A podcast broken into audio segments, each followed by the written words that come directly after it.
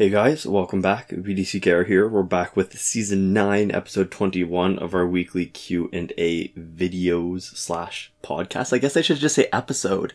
Yeah. Uh, it's, it's, what is it? It's not a video, it's not a podcast, it's just content. We are the king of Unit kings of- of all media. Oh yeah, absolutely. It's just Um, media. And so if you're on YouTube, links in the description to get this on a lot of different podcasting platforms. And if you're on a podcasting platform right now, good for you. Uh, congratulations. That was a riff on Howard Stern in case nobody noticed. Because he used to call himself king of all media, but he basically did the same shtick across all media. So Mhm. he had his radio show, so he was highly ranked in that. He made a movie about his life getting onto radio. Yeah. that was highly ranked, so he was called himself the king of movies for that. And then he took the radio show and televised it and broadcast that over TV. So then that was him being uh, Triple threat. a TV star. Yeah, basically, Yeah. basically repurposing the same content, which is what we're doing. So there we go. Uh, our first question this week comes from Fabrobin, Fab Robin, Fabrobin. Who was a source Impossible of to know. all our questions and take uh, conversational takeoff points last Yeah, week. there, there's no way to know how it's pronounced. It's impossible to find out, and there'd be no way for us to access that information, even if Yeah. it, it, if it is out there, if such a thing exists as a correct way of pronouncing a name. Yeah. Uh, and they say, I was surprised to hear you guys bring up that research on self fulfilling prophecy. Is one of you a psychology major in university? I'm always impressed by how wide your range of knowledge is. And so, to answer that question very easily and simply, yes, one of us is a psychology major in university. Uh, Mm. And this, the second piece of information is that it's me. Um, it's me. and so we can talk a little bit about this. So, It's me, Mario. one of the interesting things, right, um, is you go into programs uh, to learn about that topic, right? right. And I think in general, you expect to come out knowing more than you went in with. Right. And I think sometimes I actually even do uh, the listeners of this channel a bit of a disservice when I talk about uh, psychology research.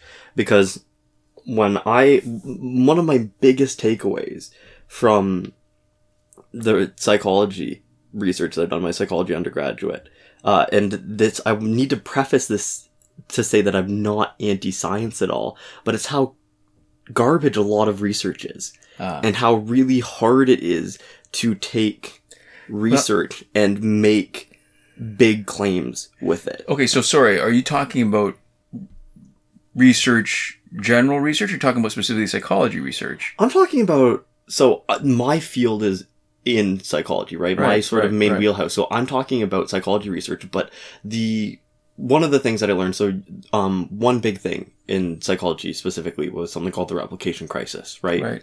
Which is this idea that um, people went back and they tried to copy studies exactly Right. Right. and see how the results shook out. And they found that a lot of studies didn't replicate. And there's a bunch of reasons for it. There's a there's a big explanation and a lot of it's very technical, so I think a lot of it's not worth getting into. But basically, um, there is this number called the alpha or the p value, and it tends to be set to 0.05. So that p value, 0.05, is really like a representation percentage. Yeah. So there's a 5% or 1 in 20 chance that the differences you're seeing as a result of your intervention in that sample size that you picked is due to random chance and not because there's actually a real difference when you make that intervention. Close, but that's Oh, not even exactly it. All right. So what that's one of the things is that the vast majority of people, including psychologists and including psychology researchers, kind of slightly misunderstand what that even means. Hmm. And that is if so you when you are collecting your data, right? Mm. You're usually finding some point of comparison. You're usually saying we expect this Right. and we're we're getting something different. So maybe you expect like, you know, men and women to score the same on a test and then you see that they have a difference in score. And so what a, a null hypothesis mm. is basically what you would expect if there's nothing interesting going on underneath the hood. If it's basically business as usual. So a null uh, hypothesis. So maybe it's the way we're using intervention because what you're describing is a case where it's not so much that it's intervention, it's one descriptor. Yeah. It's like one thing that it makes no difference. And But- that when there's an observed difference, it's it's just a, a variation of normal, Yeah. the null hypothesis is still true. But so that's the when the p-value is set to 0.05. What Yeah. that actually is is if you assume that the null hypothesis is true, yeah. what's the chance that you would get a result that's this far off Ah, of the null it. hypothesis? Got and it. that actually matters a lot. Right. And so there's a lot of things. Again, I like I don't want to make this a really sort of dry um psychology education thing, but they found that a significant percentage of uh researchers uh, statistics professors, uh, psychology professors would actually believe one or more incorrect things about what uh, the p-value actually meant. Uh, that the vast majority of people, for example, didn't um, use the correct statistical techniques and tools uh, because a lot of them have things that need to be true. They have prerequisites for you to be able to apply that statistical technique. And a lot of times those are violated. And again, I don't want to get into it. I don't want to be super technical. Uh, they analyzed a bunch of papers and there's a lot of math that you can't check without the raw data, but there are some um, pieces of math where there's enough information in the paper that you can confirm uh, if something is done right. And they found that in something like 80% of papers, there was at least one mistake just in the numbers that you could actually verify without even having Getting access to the raw data. Right, right. So, and none of this is to say that it's all bad, that it's all bunk, right? But they, there's been a lot of stuff to throw doubt. And again, this is within psychology, but the, you know, textbooks and papers and discussions on it that I read, right? We're talking about how a lot of other fields have very similar methodology with their research and how psychology is one of the places in which there tends to be a lot less vested interest and external pressure uh, to not um, go back and critique something, right? Where uh, so there's the same problem with low sample size. There's the same problem with uh, inappropriate statistical. Sorry, I didn't techniques. follow that last sentence. It, it, it there's Didn't a make lot sense of to you? yeah. There's a lot of sort of So psychology, as in the scientific disciplines, is one that has a lot more of an emphasis on uh, criticism and going back and analyzing results and having other Really? people come to it. It is See, okay, okay, so, so this is if, if that's what you're saying, that's interesting to me because it feels like until very recently, until very maybe like let's Yeah. say last ten years, Yeah. it's the opposite has been true where somebody would do something, they would come to an interesting conclusion, Mhm. and people wouldn't go back and interrogate that and try to reproduce it and, and criticize it if they weren't able to reproduce it. It feels like the when they come to a really interesting sort of pop psychology conclusion, Yeah. it just sits and it's it stays there Well, for like years. That's the the question is for so pop psych- psychology conclusions. It depends on how much you're doing with it, whether it sort of sits by itself as like an interesting fact, or whether it spawns a field of research and people sort of go into it more, right? But there's this is just to say that there's a, also a lot of information to suggest that certain you know uh, trials for medications and stuff in uh, like biology and other fields has similar issues. So one of the uh, this is sort of a psych and biology combination, but there was a series of studies done on oxytocin. Uh, and the way that they were being tested was uh, nasal administration Okay. and what came to light. So there was a bunch of studies that actually found results. They found that oxytocin, and that's supposed to be um, a hormone that is centered around like building connections with people and building relationships. And they And found releasing breast milk. Yeah. And what they found later was that when uh, the science got more firmed up, they discovered that a nasal spray uh, as a route of administration could not deliver any significant amount of oxytocin to the bloodstream. So that it, it practically was doing nothing. It was just like uh, essentially a placebo.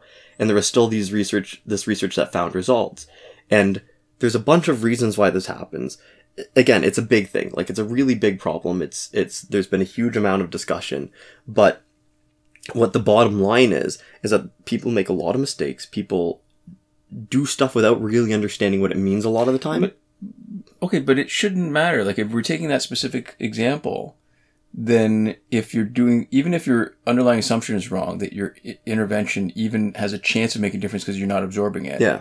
into the bloodstream, then the results should either show a difference or no difference. Yeah. And if you're comparing it to a control group, and it's randomized and it's placebo and your the size of your your sample is big enough, then you'll end up saying, oh, so inhaling uh, nasal spray oxytocin will make no difference. Mhm. Right. So, and it's also possible then that there's an interaction that happens at a level that it does not involve serum levels. That you could have, um, if there is a difference, Mhm. maybe it has to do with the nasal mucosa, and that there's something. Maybe it's going to be the olfactory nerve that triggers something to the brain. Yeah, and so here's the thing though, when you go back and look at the research, it was that it was really small sample sizes. There was a bunch more studies that were being done and not published. And part of the thing is that if you're assuming uh, that p level of 0.05, right, that's a 5%, 1 in 20 times, you're going to find a result that hits that threshold just by chance, Right, even if there right, is no relationship. And so there's all of these other factors that make it essentially significantly more likely. Uh, one of these things is called like p hacking, where you mess around with how you analyze the data and other stuff, how you move outliers. Uh, and there was like another study where they had like a huge number of teams analyze the same data set hmm. and they found that there was not a majority consensus on whether or not the results were significant. There was like different camps that found different results analyzing the same data set, just using But- st- different statistical methodology and I feel like analysis that. techniques. Yeah, but th- shouldn't that matter a lot less if you're? I mean, the the next really what you should be doing is using larger sample sizes, like rehashing the same data. Yeah. For a small sample where maybe you don't get all the raw data, or you've got other stuff that's going on, Yeah. It, it feels a lot like navel gazing. Instead of taking a broader look and getting more people involved, maybe having a much more robust um, res- uh, observation Yeah. Because you're just looking at so many more people or maybe you you'll take that and it'll wash it out because that was a small sample size and it was meaningless Yeah, and that's what you should do, but that's Yeah. not what happens, right? So one of the things is that you have to look at the ways that uh, the incentive structures are set up for publishing and replication studies and doing the same thing but with a larger sample size don't tend to get funding and they don't tend to get published. And so there's an incentive to do something new, be the first one to do it. okay but isn't that what we were saying isn't that what i just said earlier about how it doesn't seem like there, there was a lot of motivation to go back and do those same Yeah. studies Yeah, and so what's happened now is now there's a lot more of a push to do that. But the important bit is that all of that, what we're also talking about here, is the process of science in the abstract, right? This is what you should be doing. What we know right now is that a lot of studies don't replicate. A lot of them um, are using stats wrong. A lot of them are, you know, there's all of these issues. And that's the issue when you talk about science, is because when I'm talking about science and research, I'm not talking about the entire field.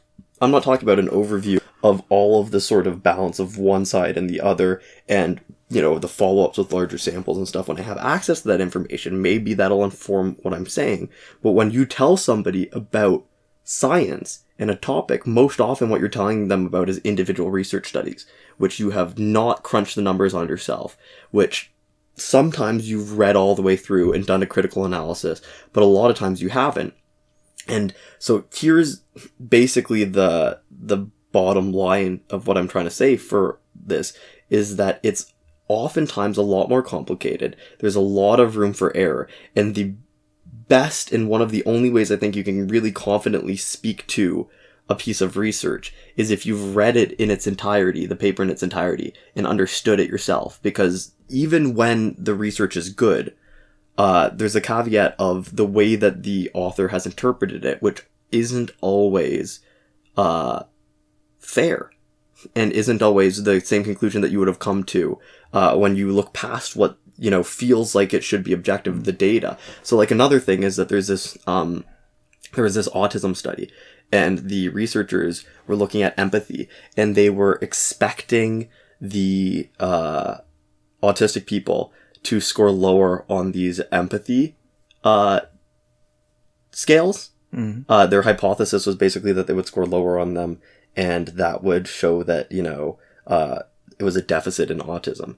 And then they found that uh, for the scales that they were using, that the autistic people were actually scoring higher on the empathy scales, and then they sort of reinterpreted. they jig, jiggered uh, the scale so that it would score differently? No, they didn't do that. They just, in their conclusion, they just reinterpreted it to say that the higher empathy was like non-adaptive or whatever, and that it was still an um, uh, So, but the, so, evidence of the deficit of autism. so, but then what they're saying is that the scale that they picked wasn't a good one. That's all it really is. They can't come to another conclusion. well, it could mean one but of that's many what things. no no. But that's what, what what you're describing. Then is if they're saying that it didn't, then the scale that they chose as the measure didn't actually work. For them to come to a different conclusion, it, it would require them to say that the scale wasn't good because the scale's telling them otherwise. No, but they were saying that the that the higher score on the empathy scale was actually still indicative of a deficit, not a deficit in empathy. I forget exactly how they framed it, but it was that it was still an issue, that it was a problem that they were scoring higher on this empathy scale, that they were like over empathetic and like uh, in in a somehow wrong way compared to neurotypical people. Right, but so this is the issue, right? Because if you want it to be more than just a qualitative study, people they pick those things, right? Like Mm-hmm. whether it's like a, a pain scale or an empathy scale Yeah. Mm-hmm. or a depression scale score or whatever. You're looking for an objective, reproducible way. If Yeah. they're taking the information they're getting from that Yeah, and rejecting it outright, so the the conclusion directly from that should be their empathy is higher. Yeah. they've got more empathy. Yeah. and they reject that conclusion. It's a criticism of the scale like because they've got their preconceived notions of what there is they're using their own judgment of what they're seeing in their Yeah. sample size to say hey our conclusion's still right the scale we picked is wrong yeah, but they're the so the interesting thing is they're not saying that the scale is wrong. They're just reinterpreting the results to support their original.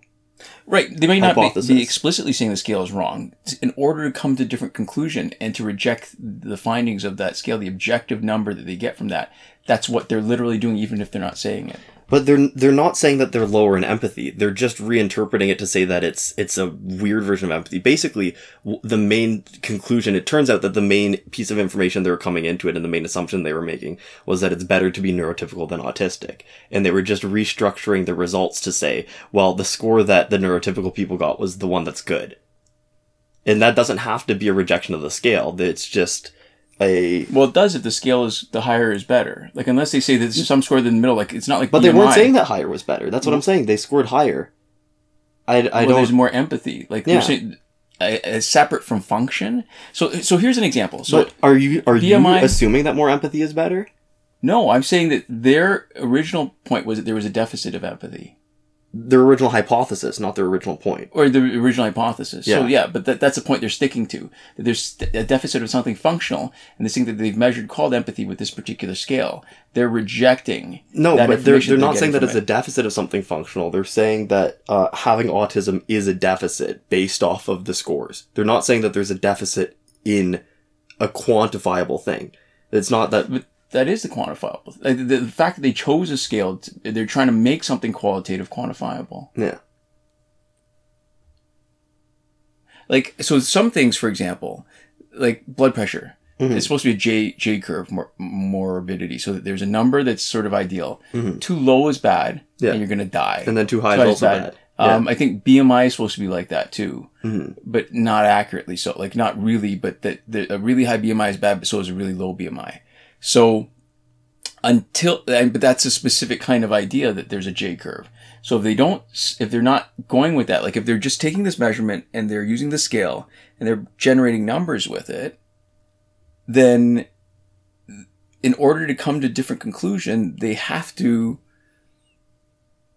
take something that they've assumed at the beginning Yeah. and thrown it out the window. Like it, it, it, it's still like it doesn't really make sense to me. Yeah, there's ju- there's just not an internal consistency of the way it's being interpreted, and that's what I'm saying, right? You read if you actually read the paper, if you look at the abstract, you go, okay, well, this is what the results are, and then when you read the paper, I think you're uh, trying to sort of force uh, a level of logic on the paper itself, where that's sort of my point, is that it doesn't make a lot of sense, and there's a lot of research. Uh, published research that when you really dig into it, it doesn't make a lot of sense. And there's a point where your sort of personal understanding of it breaks down a little bit. Right?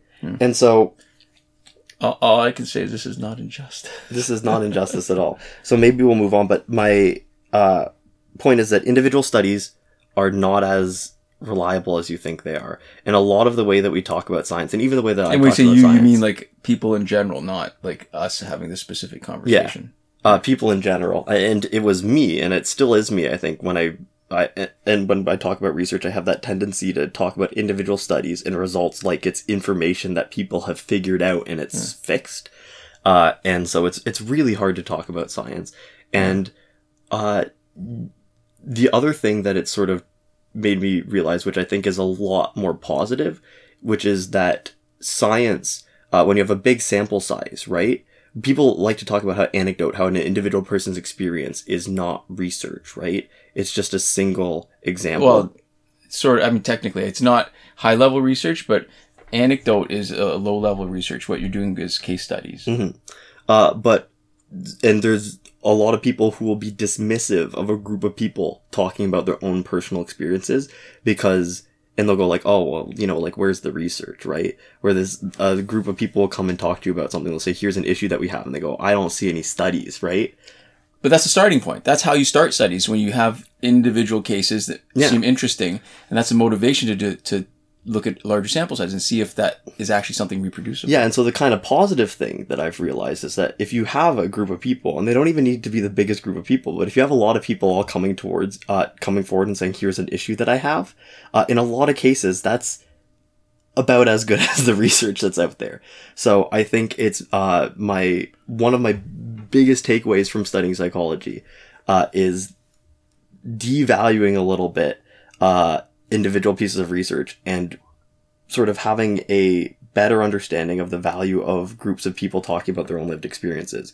And obviously, you know, when people talk, there's not a comparison point. People have lived one life, you know, they've only had their own personal experiences. But a big group of people coming forward and telling you something, uh, in a lot of cases is going to be pretty comparable with a lot of the research that's out there, unfortunately. Yeah. I see. I, I, I, I guess I'm struggling a little bit with that because I think maybe I'm coming at it from a non psychology point of view. I, I think there's different problems with other kinds of research. There's a Twitter sort of response that I like, which is I can't remember what the account's called, but the name is something like "in mice." Yeah. So the the level that I see when we're talking about say pharmacological interventions, I think Mhm. the that kind of study is more important because it's the nature of what you're studying yeah. but the, the the the bigger failure in that kind of research is that they don't wait for human studies at a higher level to get excited Mhm. and that there's a the the motivation in that kind of sort of pop science is to push any interesting idea no matter what stage you are at for having something useful Yeah, they'll be like they cured cancer in mice. right you know, by doing something that would almost certainly not be possible to do in humans. Didn't they like? There was something weird where they like cured cancer by giving mice like HIV i don't know or something I like mean, that. there's There's just so, I mean, there's just so much going on. It's like when anybody has some sort of new concept. This is why you have trouble with paradigm shifts, is because everybody wants to be the one that makes that shift and to present something. But there's so many thousands of ideas. Most of them are crap, which is why when there is something that is really new, Mhm. it is so astonishing and earth shattering and big Mhm. because there's literally thousands of ideas that end up in the garbage because they are garbage. yeah. So there we go. That was that was a big old discussion about uh, research and psychology. But our first injustice question comes from Cameron one oh seven. They say I could be wrong, but as far as injustice is concerned, the idea of having lower promotion characters to improve matchmaking actually started with you guys when you showcased your Elite Five Flashpoint team. I don't think I saw anyone in the community try something like that before you two. I don't know if this is what inspired the Scopos build, but the idea has definitely existed before. So this is talking about the unbalanced Scopos Right. um, Right. build from previous uh, Q and. They say what I find interesting though is that fighting game developers in general have tried to avoid these kinds of strategies existing in their games since the late '90s. I don't know if you guys have heard of the King of Fighters games, but they were the first to introduce the 3v3 team format that most fighting games follow today. Well, in King of Fighters 99, they introduced a new model where you could choose anywhere from one to four characters in a team, and the game would balance your team's power level accordingly. But this turned out to be a nightmare from a game design perspective, and they had to reverse their decision the next year. The only teams that were viable uh, were single character teams, because in a 1v4 match, the game would make one character as strong as the other four to balance it out. So you would just solo through all the offline content of the game with one character, and online was a mess because teams didn't even exist. Fighting games in general have tried to avoid this uh, sort of thing like the plague ever since. Injustice Mobile is honestly the only relatively new game I can think of that lets you cheese the matchmaking system in a similar way. And the Scopeless build reminds me so much of King of Fighters 99 because it's basically a single character team, but with two teammates that might as well not exist outside their passives. So this is really cool. I really like this comment. And it makes me think of a bunch of different things, actually. Um, one is, it's not just fighting games. So if you look at Pokemon, Yeah. one of the things that they do to avoid this is that, and actually in in Injustice 2 and in a lot of games, is that the amount of progress that you need to make, Mhm. that you, or so the amount of experience you need to make progress Mhm. increases hugely. So it's harder for you to have an unbalanced team where any given level in the game, Mhm. you can accumulate so much experience and power in one character that you can steamroll over everybody. Mhm. So for the experience that you're wasting on one character, you could be developing a team that's overall much better. Yeah. That's the first thing. So it's not just fighting games. But the second thing I think is that it seemed like, and this is this is one of those times where maybe a study would be good, and not just our um, anecdata, but it felt like that the matchmaking used to be that the other team would be matched against the strongest character on your team. Mhm. and it it really felt like that because I I know that this isn't the first time we've tried anything like this where there's a, a- an unbalanced team, but unbalanced teams used to be much more difficult to fight with. Because it could be a one versus four fight, fight but your one would be no stronger than any of the four characters on the opponent's team, and you'd be um, well really one versus three, and your other two slots would be sort of Duds. duds, yeah. Like it would, you really need to be good with your one character Mhm. to, to, to make a go of it. Yeah, but so I, I think the point about fighting games is really interesting because matchmaking is such a challenging thing. I mean, part of um, that's a lot of games. So I've been playing some Valorant recently, right? And they use what's called an MMR matchmaking rating uh, for determining who you get put up against, and it's a real sort of pull, right, to try to figure out how to balance people. And so this one versus four thing is talking more on the pure objective back end stats level, right? Of if you have a team of one, it's just stronger than uh, the same team. Uh, or than th- like somebody at the same skill level playing another team of four. But when you're playing in online, the other thing that you have to consider is how are you matching those two people, right? Are they the same skill level? And I think that that's kind of in competitive multiplayer games, I think that's actually like the biggest thing is figuring out how you put people up. Because when you go into a game and you click online and you try to play a game, the question is how do you make it so that, you know, because in an ideal world, you put people up ag- against two teams, same skill up against each other. You're going to win about 50% of the time, lose about 50% of the time Right. right? That's that's perfect. It's exactly 50-50 shot of winning or losing. Uh, but the other thing is within that you also want to make games fun and close, right? And I think every single competitive multiplayer game has struggled since day one to try to figure out the best way to match people up so that games can be close, interesting, and fun. So I think that's like See- one of the biggest things.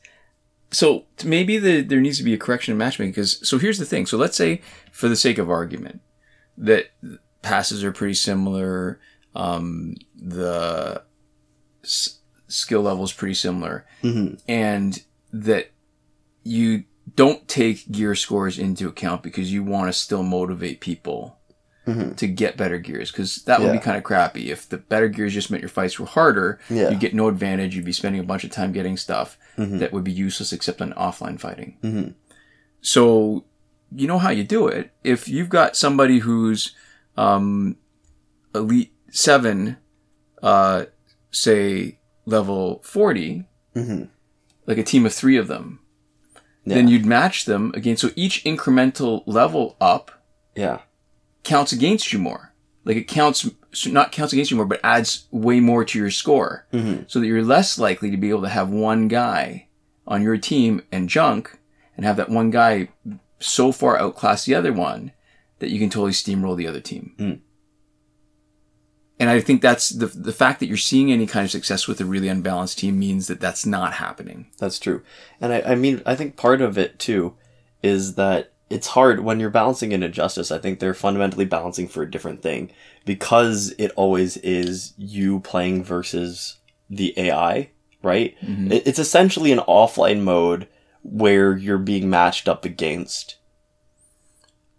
a team Like- composition. You're not Yeah. ma- matched up against a strategy. You're matched up against the pre-fight strategy, which is the Yeah. team composition. It's it's a passive online mode, and it's one where you can consistently win. Right? I think the their motivation is not to make it balanced because there's not a person on the other side who can be frustrated if they lose. So it, I I don't even know. You know when when I'm if I'm trying to think like an injustice developer what their actual goal is, right? I think their goal is to make the fights as fun for you. And I think fights tend to be more fun when you win them, right? So if I was the Injustice developer, I wouldn't even necessarily want to match stuff up based off of, you know, power level. I think that's one of the pieces of information that you have to account for. But I think just doing power level alone, I mean, we can see that there's like teams with a lot better synergy and there's always going to be hidden stats that are almost impossible to calculate. I don't even know how I'd go about doing sort of a balanced matchmaking system uh, if my goal was fun.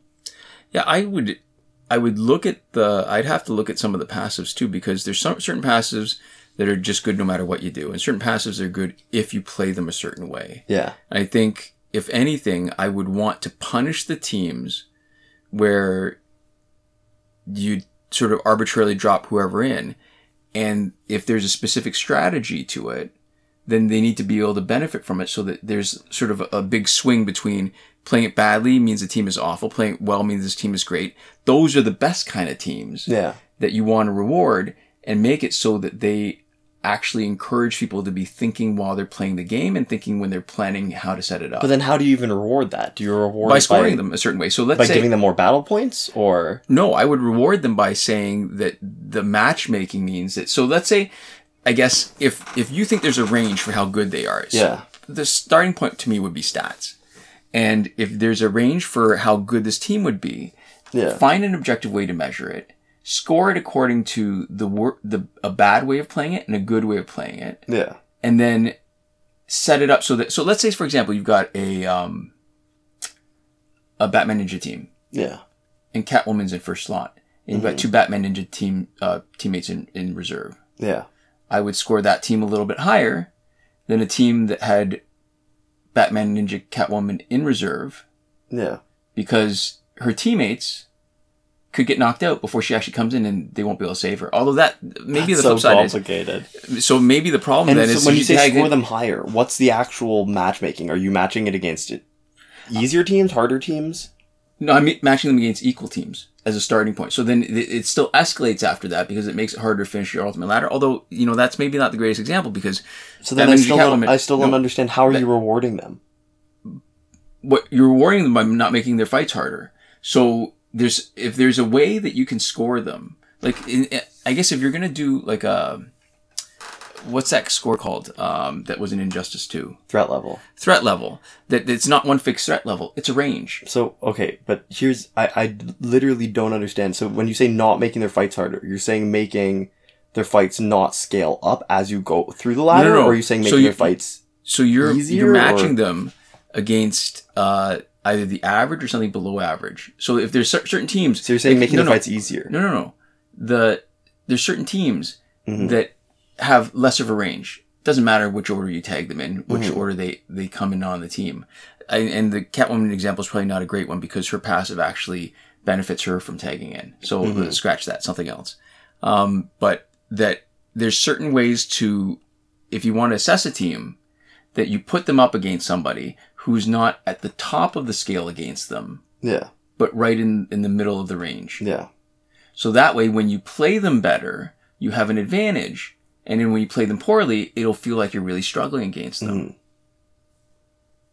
And so you're saying that a team that is sort of doesn't matter how you play them as much is going to be fighting enemies closer to the top of that range?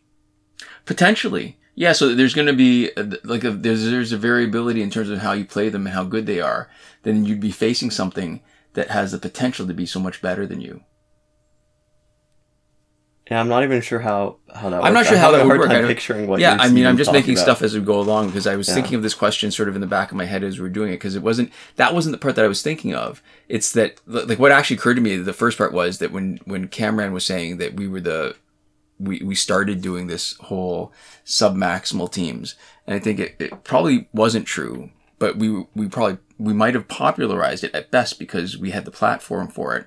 And a lot of times there was a motivation, especially when you start, right? When you, there was such a long time period in the game where max was 40 and 5, Elite 5, mm-hmm. that people were just busy maxing things out. And when you just had the increase, the next step was maxing everything out before people had a chance to realize, okay, so maybe this is a problem if in a world of Astro Harness, Yeah. where Astro Harness really slows down the fight. Yeah, I think it really hit when the level caps and the elite caps were being raised at the same time as a bunch of characters were being released, and then you had a million things going on like gear and your your credits were split so many different ways that it really made us take a step back and go, okay, where does it actually make sense to funnel resources here? Right. And what does it mean to, you know, upgrade your gear? What does it mean to upgrade your characters? And just like we've been talking about with the matchmaking, right?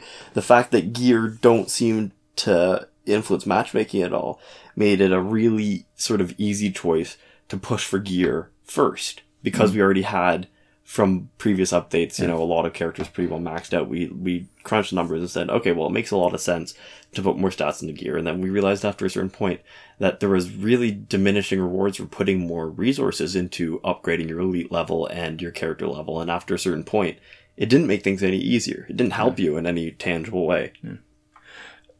All right, so let me refine the idea I was talking about earlier. So if you've got, to me, if you've got one, a team that's unbalanced, one really strong, two kind of weak, Yeah. the threat level is going to be pretty flat in terms of the range. You play it well, play it poorly. It's all about the same threat level. Mm-hmm. Okay. Then you, the the team that you're matched up against is going to be a team that has that bottoms out at your threat level, and if it's played well, will have a, a much higher threat level. Then your team. Yeah. So that there's a range so that it bottoms out at where you are. When you say played well, though, the AI always plays it pretty much the same way. Well, okay, so maybe playing is the wrong word then. That it's strategized well. So that means that if you, again, let me try to think of an example where tagging, because tagging has a lot to do with gear. Yeah. So let's say to me, a, a threat, a high threat level team is a, a character that has, say, Hawk Girl in it, Mhm. and characters that have passives that rely on uh, tagging in. yeah. And so there's a huge potential. I guess the problem is really that gears are such a big part of it. And I know I said that I want gears not to count to encourage people to get gear, but Yeah, I think but you a lot of almost times need to. you almost need to. Yeah, so we're sort of even trying to figure out how we would balance this game, how we would do anything to the matchmaking. It's not. It's, it's so granular and it's so Yeah, it would be impossible to implement that and so it makes a lot of sense why uh, games sort of do their best approximation but then go i don't know. And and especially like we've mentioned before in a game like injustice it doesn't matter nearly as much because there's not a person on the other side. But i can understand why matchmaking is such a huge and challenging uh, element of of any online game. Because I honestly I, I can't even imagine the amount of numbers you'd have to crunch to try to make the maximum percentage of games feel fair and even and close especially in like uh like a first person shooter or something like that where there's just like so many factors where it feels like it's impossible to get any sort of read i don't even know how they do an approximation of a good job in the first place Yeah. Yeah. I mean, I think they they've done a really good job overall, considering how long it's been around and how much I still enjoy playing it. They've Yeah. done a really good job. Mhm. It's so much better than a lot of those um, pay to win games Yeah. that there's still so much playability. And if you're watching this, and I've done this properly, what you're watching is an Earth 2 Flash team that is not the one we played before, that is really kind of interesting and is pretty darn effective, surprisingly, given that it's not a full Earth 2 Flash team. It no longer is Killer Frost, but we're taking advantage of Hawkgirl. Mm-hmm. So there we go. I think this probably brings us to the end. We've uh, we've been a lot of places. I feel like this episode's been a little more scattered and and there's been a lot of idea generation happening, but hopefully uh, people can get something worthwhile out of it. But uh, to finish up, I'd like to say some thanks to some folks. I'd like to give a shout out to Eliza Ah Caton. That's me yelling. Uh, this shout out was brought to you by a 2009 Shaq tweet about Knott's Berry Farm. Uh, if you haven't seen it already, you should look it up. It's pretty good. We'll link it in the description. Yeah. Uh, and we'd also like to give a huge thank you to all the lovely folks who supported us on Patreon. And that would be Bumble Ben, Consul Peasant, and Ed Woon at the top tier last word. Cinemac and Muhammad Al Shady at the Your Message Here tier. Sean Farrell, Daniel Simonson, Aaron Mall, Michael DeVries, Brandon C., Irvin Louise, Eddie Du, and Hoshi127 supporting us at the credited level. Chris Wolf, Scarlet Danny, Awesome Gamer 2 for 1, Pavu RS, Gavin Malott, and Nisfar E at the gratitude level. Thank you so much for your support, and we'll see you next time. Komoda.